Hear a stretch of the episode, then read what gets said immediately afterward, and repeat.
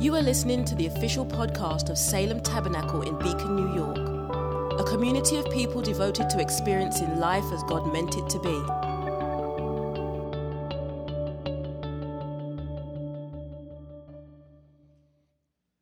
We're going to start in Hebrews chapter 9, verses 11 through 14, and then we're going to read the Gospel of Mark in chapter 12. Hebrews 9.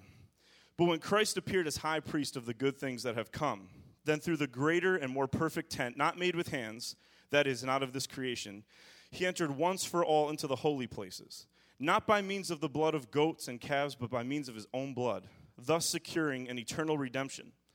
For if the blood of goats and bulls and the sprinkling of defiled persons with the ashes of a heifer sanctify for the purification of the flesh, how much more will the blood of Christ, who through the eternal Spirit offered himself without blemish to God, purify our conscience from dead works to serve the living God. And then in Mark 12, it says, Jesus answered them, The most important commandment is this Hear, O Israel, the Lord our God, the Lord is one. And you shall love the Lord your God with all your heart, and with all your soul, and with all your mind, and with all your strength. The second is this You shall love your neighbor as yourself. There is no other commandment greater than these. And the scribe said to him, You are right, teacher. You have truly said that he is one, and there is no other besides him. And to love him with all your heart, and with all your understanding, and with all your strength, and to love one's neighbor as oneself is much more than the whole of burnt offerings and sacrifices. And when Jesus saw that he answered wisely, it's always wise just to repeat what Jesus said back to him, and then he says, You've done well. Jesus said to him, You are not far from the kingdom of God. And after that, no one dared ask him any more questions. Lord Jesus, we pray that you would be among us this morning. Holy Spirit, we pray that you would hover over us. Father God, we pray that you would be our source this morning. Anoint this entire room that preaching may be easy and hearing your word would be a delight to the soul, Father God. And we just pray for every single house of worship in Beacon, Father God, that every honest pursuit of God would come into direct contact with your Son, Jesus Christ. In your holy name we pray. And everybody said, Amen. Amen. You may be seated. The title of today's message is What If We Actually Let Go? What if we actually let go? Jesus says we have to love our neighbor as ourselves and love the Lord our God with all of our heart, mind, soul, and strength. The church, the room that you're in, the people that you're a part of right now, the church is the only place where we can ever simultaneously learn in one event how to love the Lord our God with all of our heart, mind, soul, and strength, and how to love our neighbor as ourselves. There is no other place in the world, no other institution that can teach us to do that but the church. And the reason is there is no human that has ever walked the face of this earth that was able to love the Lord his God with all of his heart, mind, soul, and strength, and love his neighbor as himself than Jesus Christ. If Jesus is the only one who can do that, then the only way we can ever learn to do that is to be part of the body of Christ. So, no matter how much you read on your own, no matter how much the Holy Spirit talks to you on your own, all of that is vitally important. We need to learn the art of hearing language of primary and secondary. Primary sets up for secondary. When you say primarily, you're not saying that the secondary is terrible. You're just saying that secondary only exists because primary things have to exist first for there to even be a secondary. If the person who came in first doesn't exist, then the person who came in second came in first. It's math. Primarily speaking, doing Christian stuff on our own, apart from this room, will edify, but we will never become the body of Christ. It is when we come together as the church in the Eucharistic community, in the presence of the Holy Spirit, in the house of Almighty God, that we become the body of Christ. And in becoming the body of Christ, we then slowly learn. It's a very slow burn, but it's a we slowly learn to simultaneously love the Lord our God with all our heart, mind, soul, and strength. To know that He is one to be able to decipher him amongst all the other gods of culture and our mind and our conscience and everything else. And at the same time, love our neighbor as ourselves. And Jesus was not asked what's the second greatest commandment, but Jesus offered it. Because Jesus was asked, What is the best commandment? What is the number one? And Jesus couldn't answer the number one without giving number two because Jesus knows us so well because he made us. He knows us so well. So he, Jesus knows if I tell them only the greatest commandment, they will kid themselves into thinking they can do it well. Has anybody ever kidded yourself into thinking you were just an incy bit better than you really are? No hands, everybody left.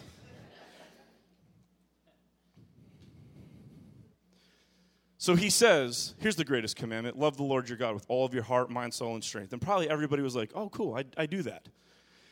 So Jesus like, let me throw one more at you real fast. You didn't ask for this, but I'm the Son of God, so I will just offer it anyway. That only looks true if you're loving your neighbor the way that you love yourself. Think of how we love ourselves and imagine how good somebody would feel if we loved them that way. I give myself every benefit of the doubt. Every time I'm rude, I know why I was. It wasn't really rude, I was just having an off moment.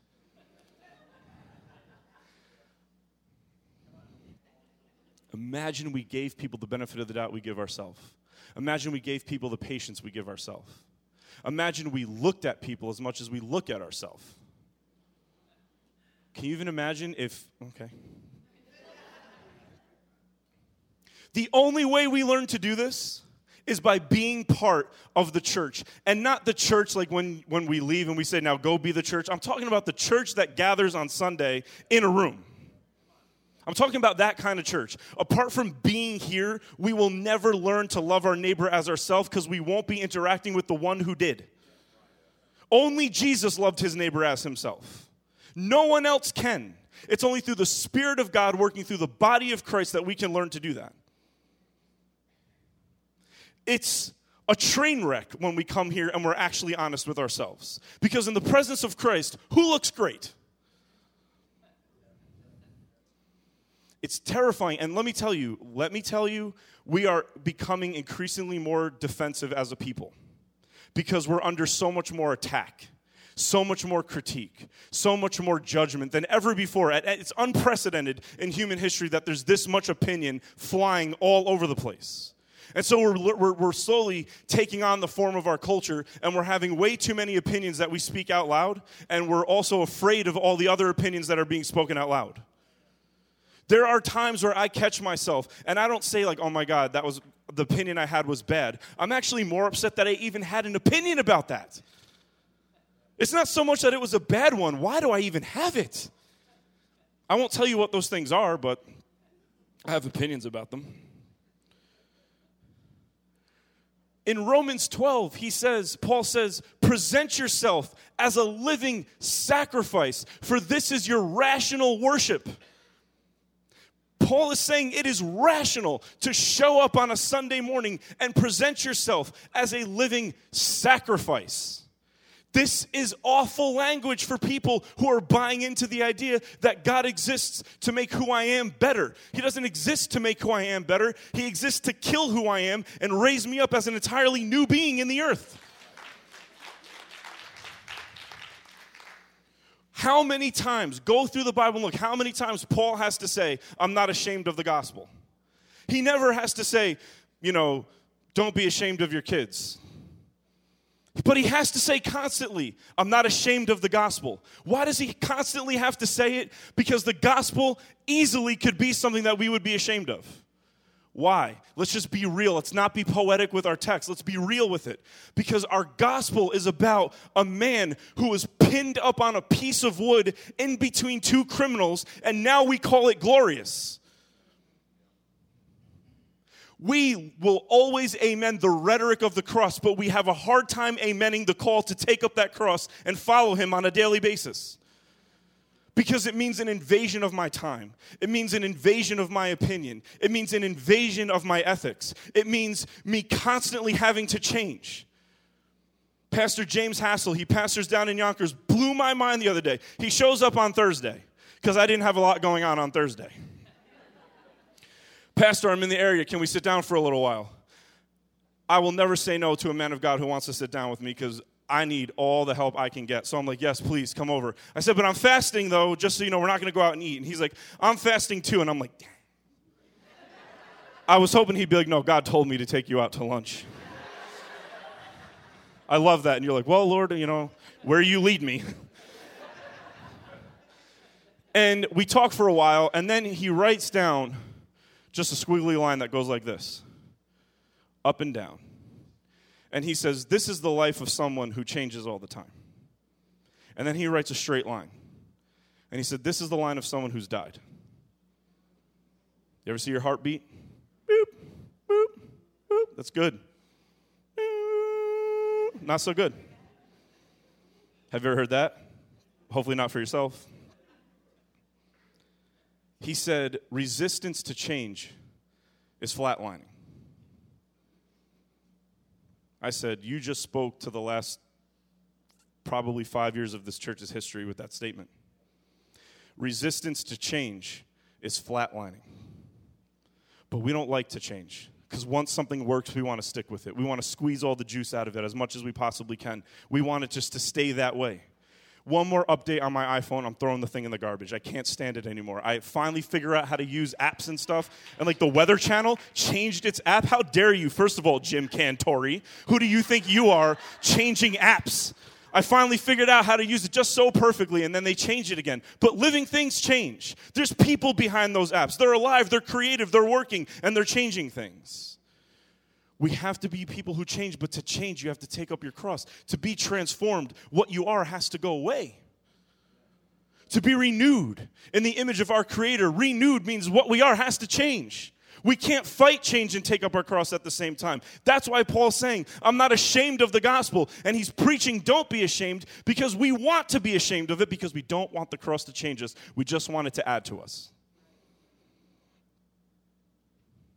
So we have to sow, we have to let go. We have to let go of our very heart. But the problem is, language in the church has been impoverished when it comes to letting go. We've used the phrase letting go when we should have been using the phrase sowing. Because letting go means I rid myself of something. You never rid yourself of something, you sow it. So, what is sowing?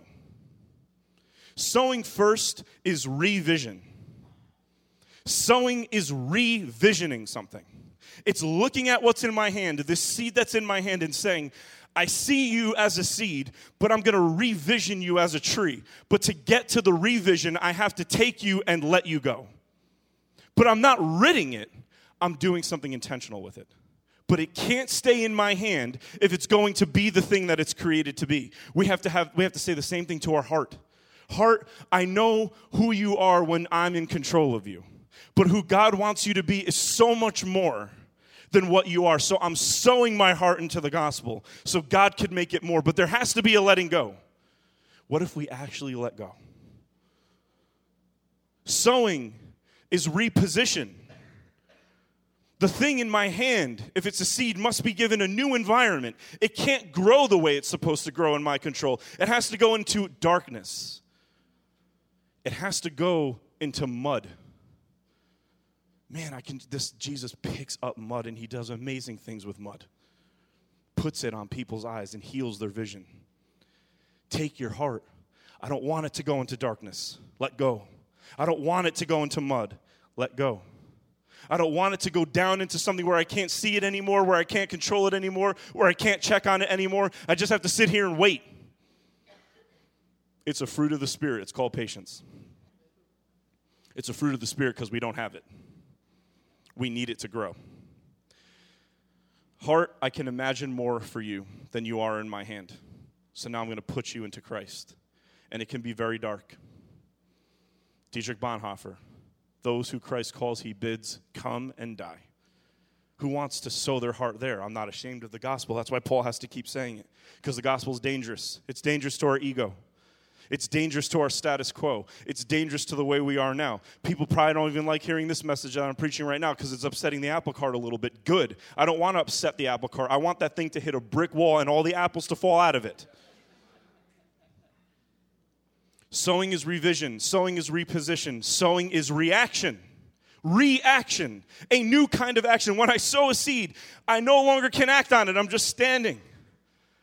But then you see that little blade start to pop out, and you're like, everybody, look, look, look, look, look, look, get more water, get more water. Look at this. thing, nobody go near. Let's build a fence around it so the deer don't come and eat it. We have to take care of it. We react to what God does.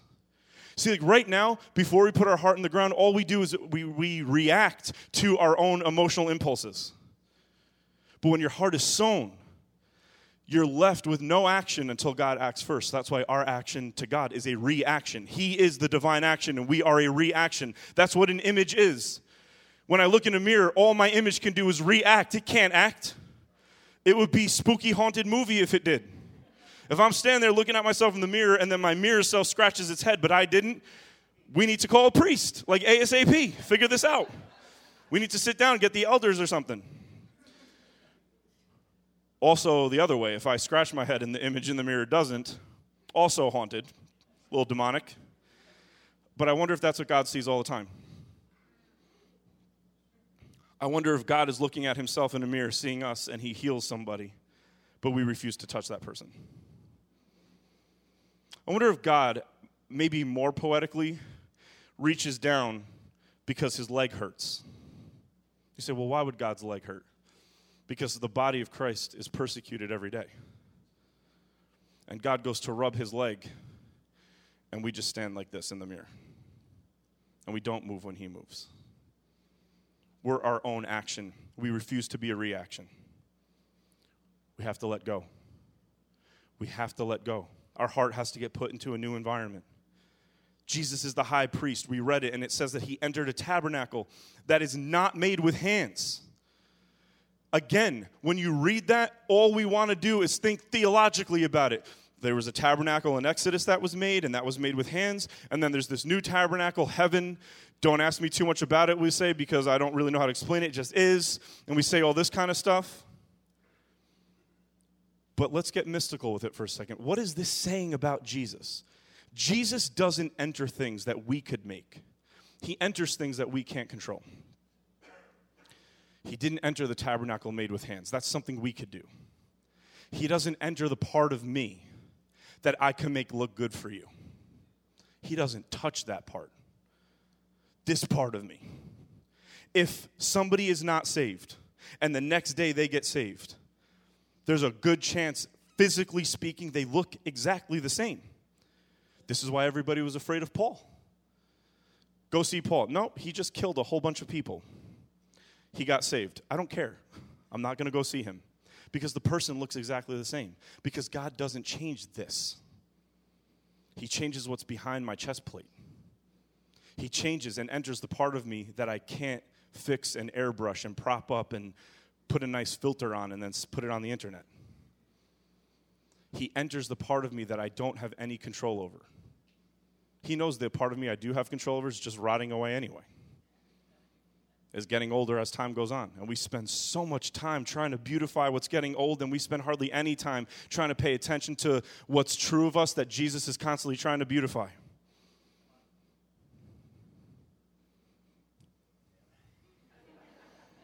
Okay? No, I'm not letting you off the hook for that. Maybe you're not responding because you're taking notes. I'm perfectly fine with it. But here's what I am going to say there's a reason why Jesus looked at his church and said, He that has an ear, let him hear what the Spirit is saying. So I'm not really too into applause and all that kind of stuff. We joke around, but here's what my worry is my worry is this that you're here waiting to hear something you agree with.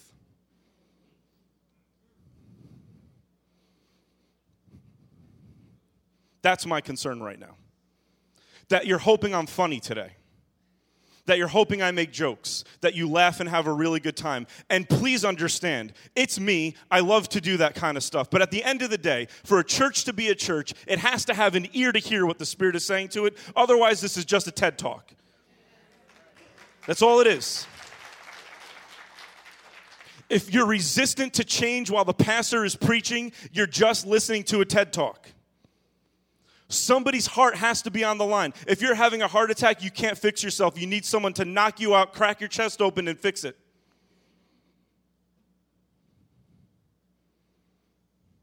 I trust that those who have an ear to hear what the Spirit is saying is this is a dangerous message, but it's good. If you don't, you're probably saying 1107. Jesus enters the part of us we can't control. That's why sometimes we don't want him there. We want to make the part of us that other people can see the part of us that Jesus shows up in. The part of us that's going to take a long time to show up, we don't want Jesus to show up in that because it takes too long. He offers himself as a sacrifice. This is maybe the most complicated thing in human history. Jesus, that is God, offers himself to God. Somebody like to explain this for everybody? There's a lot of ways to look at it, and every single one of the ways the Bible talks about it is an accurate way to look at it. So, on the one hand, Jesus is offering God something. On the other hand, Jesus is God offering us something. Please see it both ways. On the cross, Jesus is offering God something we can't offer him, but also Jesus on the cross is God giving us something we could never receive from anyone else. It's both, and it's a whole bunch of other things as well. The Bible is not filled with theories, it's filled with stories. Listen to all of them for it to be the truth. Sacrifice, however, is not given to appease God. Please understand this. Sacrifice is given in the Bible not to appease God, but to acknowledge that we know that God owns everything. So when you sin, you treat somebody like you own them and God doesn't own them.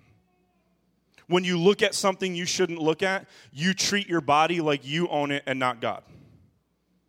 When you say something to somebody you shouldn't say, you're acting like your words are your words to do what you want with and they don't belong to God.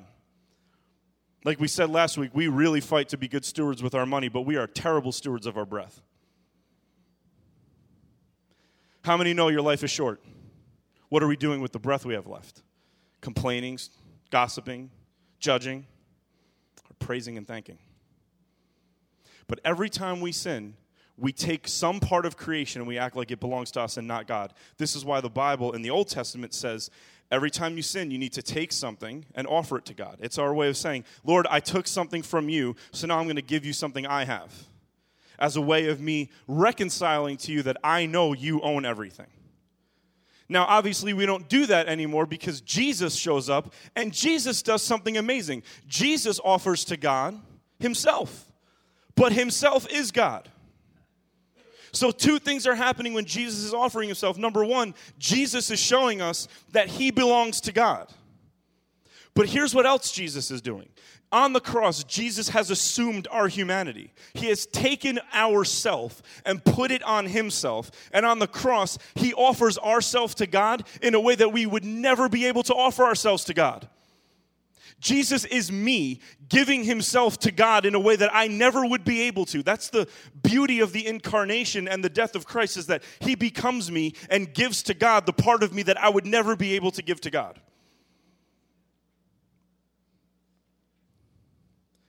And while I'm on a rant, just for fun, this is why the book of Hebrews connects tithing to Jesus. Literally, Abraham paid tithes to Melchizedek, and Jesus is a priest after the order of Melchizedek.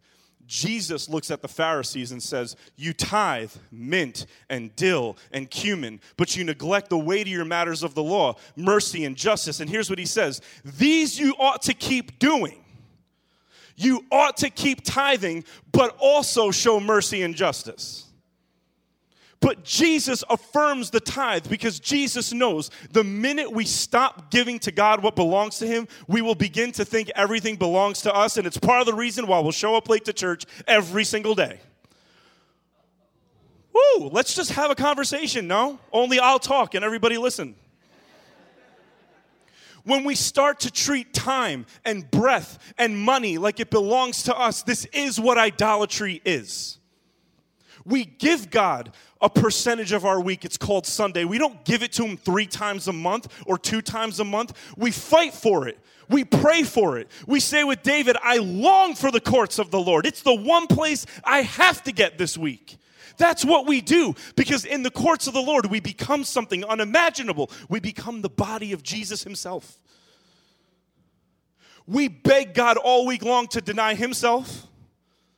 Forgive me show up for me, even though I didn't show up for you.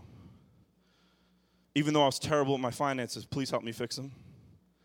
Even though I was unfaithful in my relationship, please put it back together. Even though I sinned as a parent, please heal my child. And he does. Because doing something for other people isn't self denial to Jesus, it is who he is. It's him being himself. When Jesus gets down to wash our feet in the gospel, he's not denying himself, he's being himself. This is who he is. He denies himself when he dies because death is not part of God, but he's not denying himself when he serves because serving is who God is. It is God.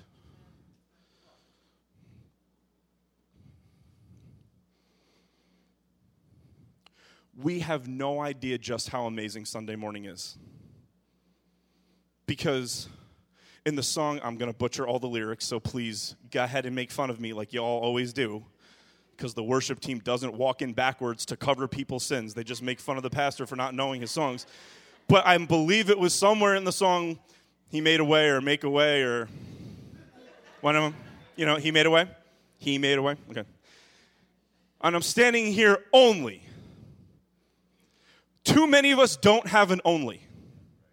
I'm standing here because Jesus did stuff and some other people helped me out. I'm standing here because Jesus did some stuff, but I worked really hard we are not stewarding our lives if we don't have an only. And if you have an only, then you will be here. If you have an only, then little daycations won't keep you from being here. If this really is an only, then it will matter to you. I can tell you as your pastor, I'm standing here only because he made a way. And if you know me, you know I'm not lying.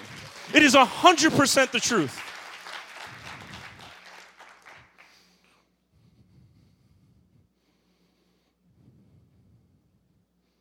There are five characters in the Bible I want to run through really fast that show us who we are on our best day and show us what we can't do on our best day. If you were here on time, you heard the lectionary reading for today that was read beautifully by Courtney. It was a long, she read half the Bible this morning. she read chapter one of the book of Ruth. And Naomi has two daughters, Orpah and Ruth, daughters in law. Tragedy hits the family, and Naomi says, Listen, I got to go to where I have to go. But Naomi essentially, oh man, Naomi says, You both can leave. You both can go. And Ruth stays, and Orpah leaves. Now, here's the thing we have to repent on how we've treated Orpah. She went. And if Naomi never said go home, the story indicates that she never would have left. So she was following Naomi. And then when Naomi tells her to leave, she refuses. Kind of like one of those moments where you're out to eat and somebody's like, I'll pay for this. And you're like, no, no, no, I'll do it. And then they're like, no, I'll do it. And you're like, cool like you did that one obligatory, I'll do it. And then they said it again. Like, if, if you're the first one to say it, you're going to end up paying because you're going to be the second one to say it. So I say, I'm going to pay for it, Dan. And you say, no, I will. And I say, no, I will. And then you say, okay. And I'm like, ah. That's what happens. That's what happens. Orpah weeps when she follows and she weeps when she leaves. We always preach that we need to be Ruth, and here's the reality we will never be Ruth. Jesus is the only one who can be Ruth. All we will ever be is Orpah. And here's what I want to tell you she's the first person I want to talk about. Orpah represents the person who can't let go of security and predictability. But here's the thing she's not wrong, she's just less good than Ruth. This is called mature language. We live in a world I'm going to, again, I'm going to dip in the pool for a second. We live in a world where if we vote for somebody, and they, that, then we can never critique them because that means it's rejection. Or if you say one positive thing about a candidate, then you're all the bad things about that candidate. Everything is all or nothing. We have no ability to hold something in support and be able to critique it at the same time. We are impoverished in that area we have to be able to say, I'm standing with you, but I also have this against you. Every good relationship, I've said this before. Have you met the people who say we never fight? Either you're lying or there's no maturity in this relationship. Because when you're really in a relationship, you can say, I'm always with you, but I have this against you. But because you know I'm always with you, we can have a conversation about what I have against you. It's maturity. It's called being robust in our language. Orpah did her best. She's not bad. She's just less good than Ruth. And if you don't apply it to Jesus, that can be offensive. But if Jesus is Ruth, let me tell you, all day long, we're good, but we're less good than Jesus. She fights to stay, but eventually, at her best, security and predictability take her from Naomi. At our best, without the transforming work of Christ we will never stay in an environment that is not predictable and not secure. We will leave it. Eventually, we will. We'll be able to be uncomfortable for a little, but eventually, we'll leave it. Only the work of the Spirit in the person of Jesus Christ can give us the grace to let go of that security and that predictability.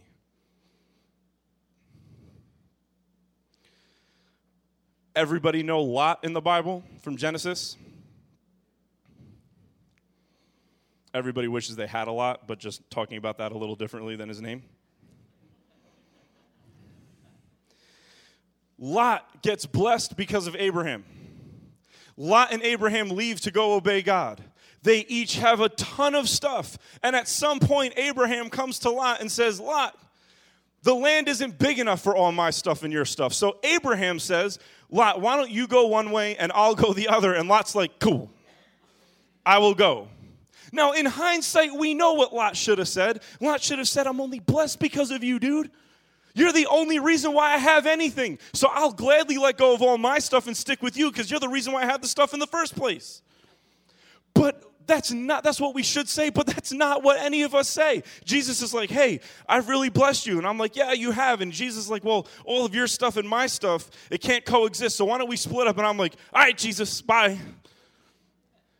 That's the best we can do. Lot followed. Lot left his family. Lot left everybody. He's not bad. He's just less good than Abraham because Abraham is Jesus in the story.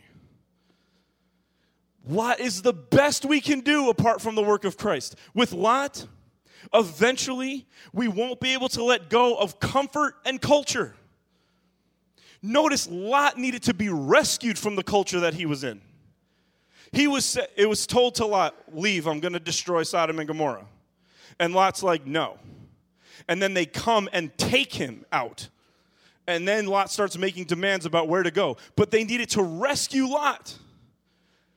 Rescue implies if you didn't show up, I would never have left because I've become part of the culture you put me in. You're all going to get mad at me now.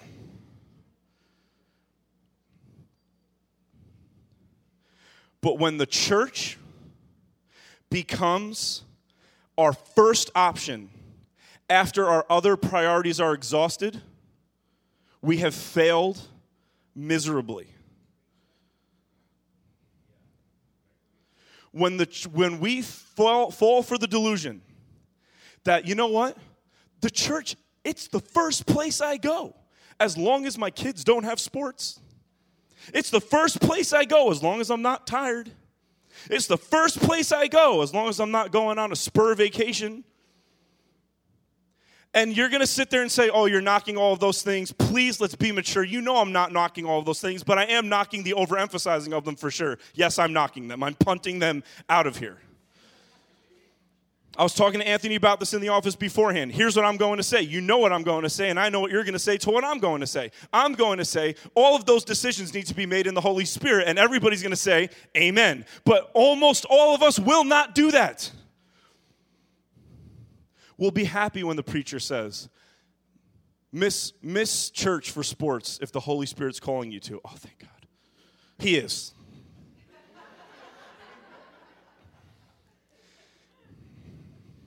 When he calls you, he bids you come and die.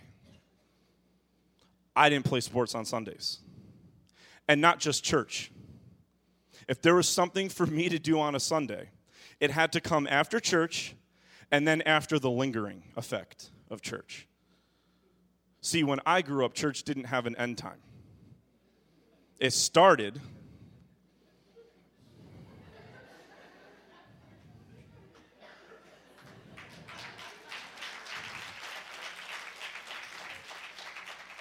All the other stuff came after that dot dot dot. If there was time, if it was still light outside, even in the summer.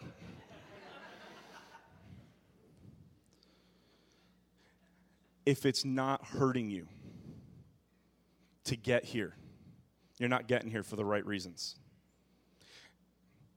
There is no difference between secularism and generic religion. Secularism is life not connected to the church. That's what secularism is. When we talk about people who are secular, we're talking about people who are not connected to a church. But generic religion is being connected to the church but having absolutely no life in it whatsoever. So here's what I'm going to say a dead person in the church is the same as a lively person who doesn't have a church. One, the, the person that doesn't have a church is Lazarus in the tomb dead.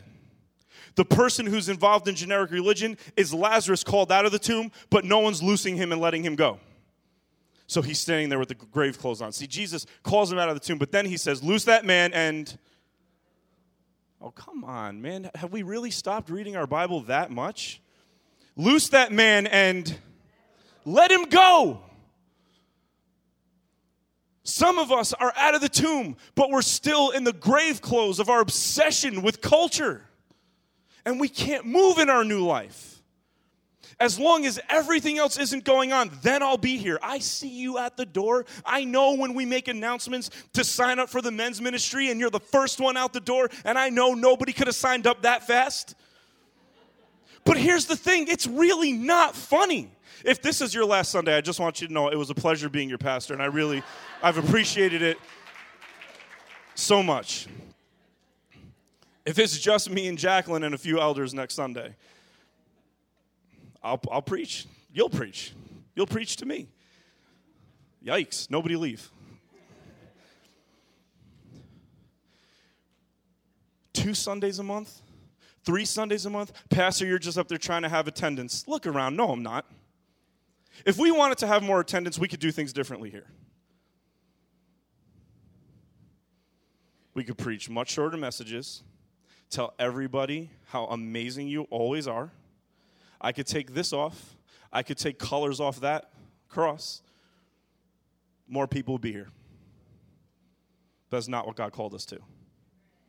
And I will never preach to attendance. I'm pastoring. I'm pastoring. We have to start showing up better. We do. we have to start showing up better. King Saul. King Saul, stop knocking King Saul. He's the best we can do. What took the kingdom from him, short version, is he did what every other person of faith did before him, except it was wrong the one time Saul did it. Everyone won, an, won a war and then sacrificed some of what they won. Samuel says to Saul, Get rid of everything. Don't leave anything. And Saul, Samuel doesn't show up. And Saul makes some sacrifices. And then Samuel shows up and says, You shouldn't have done that. God has taken the kingdom from you. If God took the kingdom from us that fast, this would have been my career as a pastor. Hello. Gone. Did something wrong, guarantee you.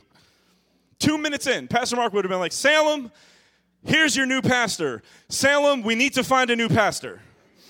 That fast. David comes along, sleeps with everybody, kills everybody, freaks out on everybody, murders everybody, and God's like, there's a man after my own heart. Saul does one thing wrong that's really kind of right, and God is like, take the kingdom from him forever.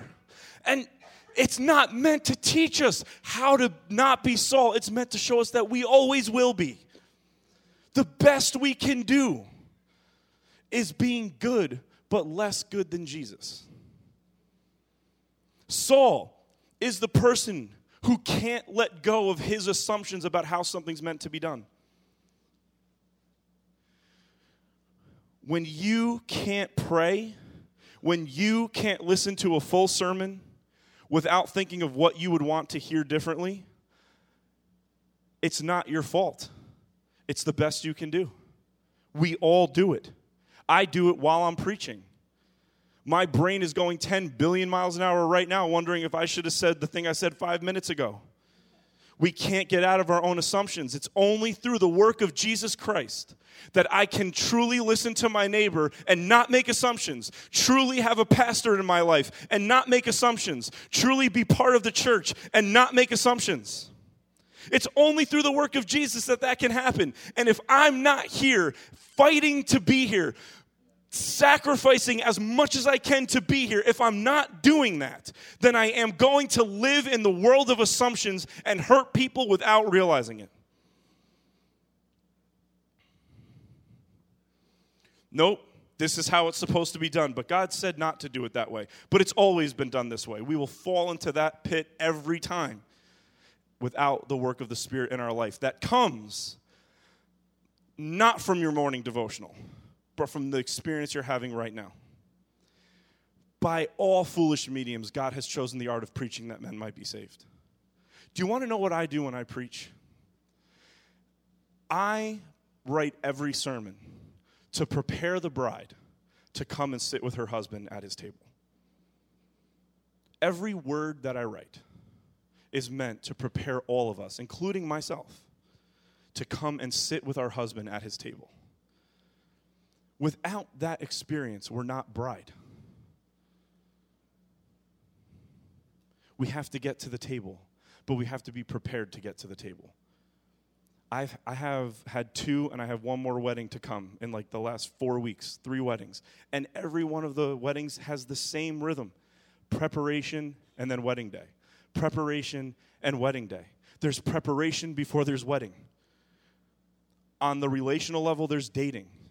On the actual event there's preparation for the ceremony, preparation for the reception. Who do we invite? Who do we not invite? How much do we spend? How much don't we spend? Is my makeup good? Is it not good? Did I get my hair done right? Did I not get what shoes? Oh, I'm wearing heels the whole time, but I need to wear flats because I'm going to be so uncomfortable. There's preparation first. That's what we're doing right now. We're preparing for a ceremony that we're about to have, where we walk down an aisle and meet our husband.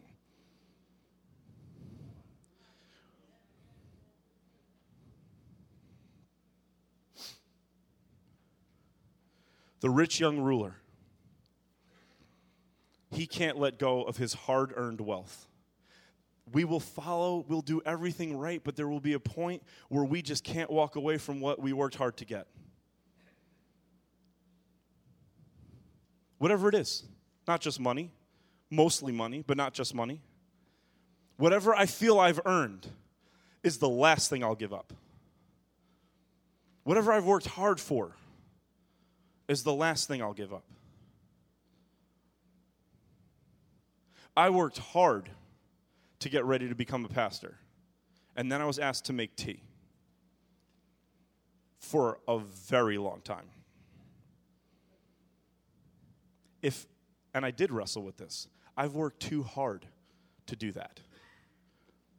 And God just kept his hand around my neck so much so that now I will forever wear this collar when I preach to remind myself that God's hand is still around my neck. You all should be walking around feeling this.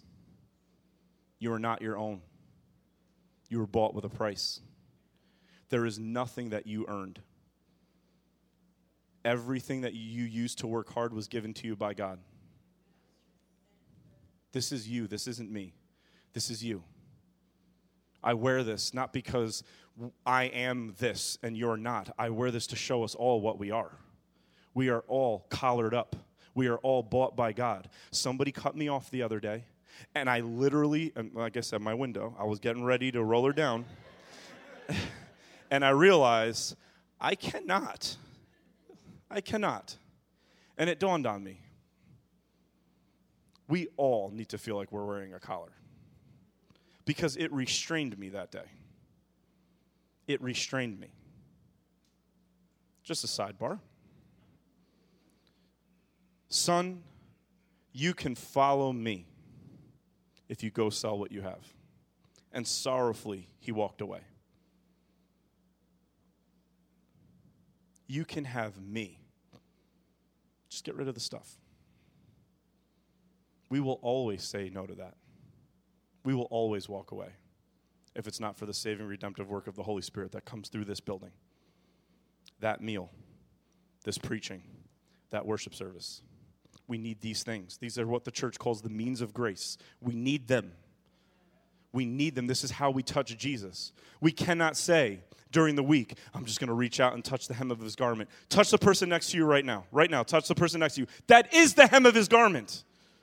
The person next to you is the hem of his garment. This is the body of Christ. You just touch the body of Christ while you're in this room and the Holy Spirit's here. We become the body of Christ.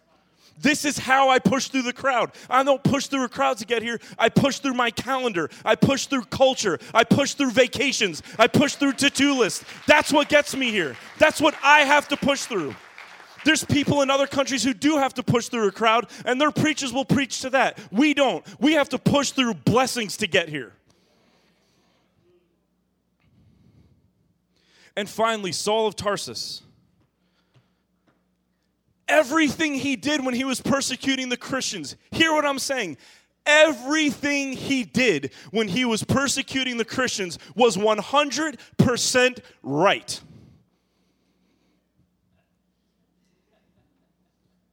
His Bible said, Cursed is the one who hangs on a tree. And he's looking at a whole bunch of his people worshiping somebody who was hung on a tree. And he was saying, Our Bible says, cursed is someone who hangs on a tree. So, every one of you worshiping the man who was pinned up on a tree, you need to stop. And if you're getting other people to do it, I'm coming after you. We will always, with righteous indignation, we will always get stuck pursuing God the way we were first taught to pursue Him. we will always get stuck pursuing God the way we were first taught to pursue Him. If your first entry into Christianity was into the Catholic Church, you will freak out if somebody plays a drum.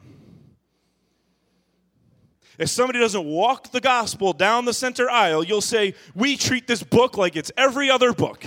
I'm leaving if you were raised and formed in a Pentecostal evangelical church and somebody tries to walk the gospel down and read right now, said, uh, Bill, before you preach, Pastor, I need to walk this gospel down to you, there would be an exodus like somebody would need to be Moses out there.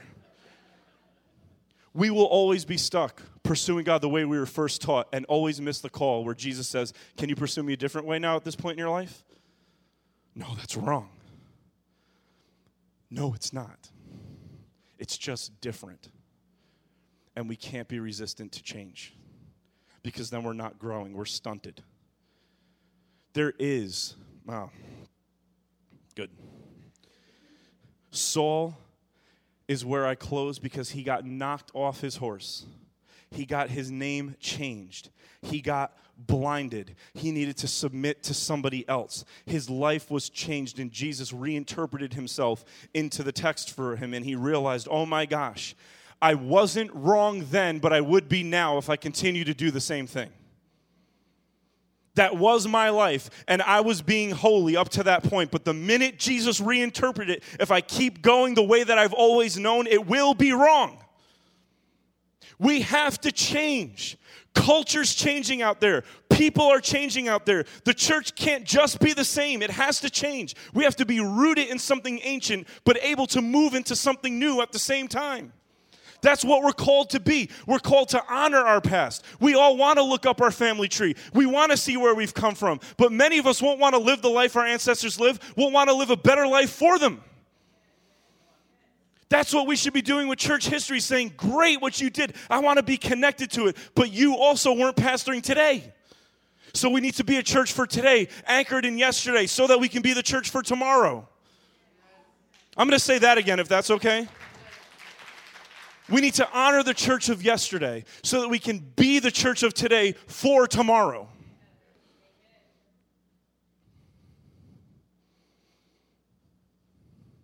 The advertisement, Ian. Starting December 3rd, we're going to be having 20 midweek Bible studies that are communion services. The first half of these services are going to be pretty regimented. We're going to come in, we're going to sing a song, we're going to pray some prayers together, we're going to come to the Lord's table. The rest of the service is going to be a dot, dot, dot. Don't ask me what time it ends. I don't want to hear that question. I'll tell you when it starts, but I'm not telling you when it ends. And no one has to stay till the end. No one's obligated to, but we need an outpouring of the Holy Spirit in Salem Tabernacle. We need an outpouring of the Holy Spirit at Salem Tabernacle. We need an outpouring of the gifts of the Spirit at Salem Tabernacle, and our kids need to know that they're called to more than just sitting downstairs at Salem Tabernacle. There are preachers down there, pastors down there, evangelists down there, missionaries down there, peacemakers down there, and here. God did not stop calling people into the ministry, we stopped hearing him. Some of you are called to pastor, some of you are called on the missions field. Some of you are evangelists. Some of you are peacemakers. Some of you are administrative. Some of you have the gift of healing. Some of you have words of knowledge. And we just don't know. We need to recover it. But in order to do it, we have to let go. And what if we actually did let go of our opinion? What if we did let go of our calendar? What if we actually got radical? What if we actually let go? What if God actually poured himself out on us? What if we actually walked as a river of life mingled with fire in this community? What if you actually prayed for somebody and they were healed? What if you actually led somebody to the Lord? What if when you prayed, fire fell in the place where you were praying? What if your kids said, Mom and Dad, I'm sorry for the way that I lived? And not only that, I'm called to follow Jesus and preach him and teach him and all these other things. Don't just clap though, it's got to cost us something. We can't just be Lot. We can't just be King Saul. We can't just be Orpah. We can't just be the rich young ruler. We have to take it one step farther than them. And the only way to bridge that gap is to be filled with the power of the Holy Spirit, which is the power of Jesus himself. Want to know how good Jesus is? I'm going to tell you. Orpah kisses Naomi and then says, I'm kissing you and then I'm leaving. Who's somebody that we know that kissed somebody before they left them? Watch this. Orpah kisses Naomi and leaves. Thousands of years later, Judas kisses Jesus. And then Jesus says something to him. Ruth, her name means friend. Judas kisses Jesus like Orpah. And Jesus says, Friend, why have you betrayed me? Judas is being Orpah, and Jesus calls him Ruth.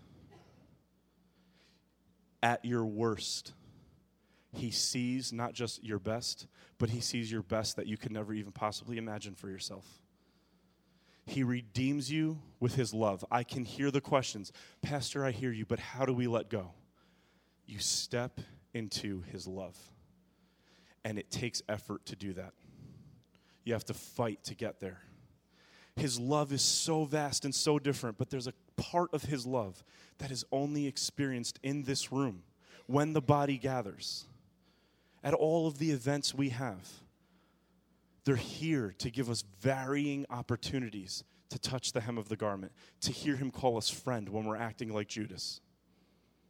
His love is the only reality that transforms, and you can only be around it when you're part of the body of Christ. He's worth more than two Sundays a month. He's worth more than getting here 45 minutes late he's worth this place being filled with prayer by 9:30 in the morning on a Sunday. He's worth a parking lot that's full because people change when they walk into this room. He's worth more than just laughing and singing our favorite songs. He's worth being at this altar, pouring our heart out for Him. And if you say, you know what, I've been a Christian for 75 years, I've been a Christian for 50 years, that is really not that long, I'm here to tell you. In the grand scope of history, it is but a blimp on the radar. It's nothing. Stop kidding yourself. You haven't been doing it for all that long if you've been doing it your whole life. It hasn't been all that long. If a thousand days here, a thousand years here is like one day there, the time frame is just not that much. Keep doing it until there's no more breath. As long as I am breathing, I'll worship you. Let's pray.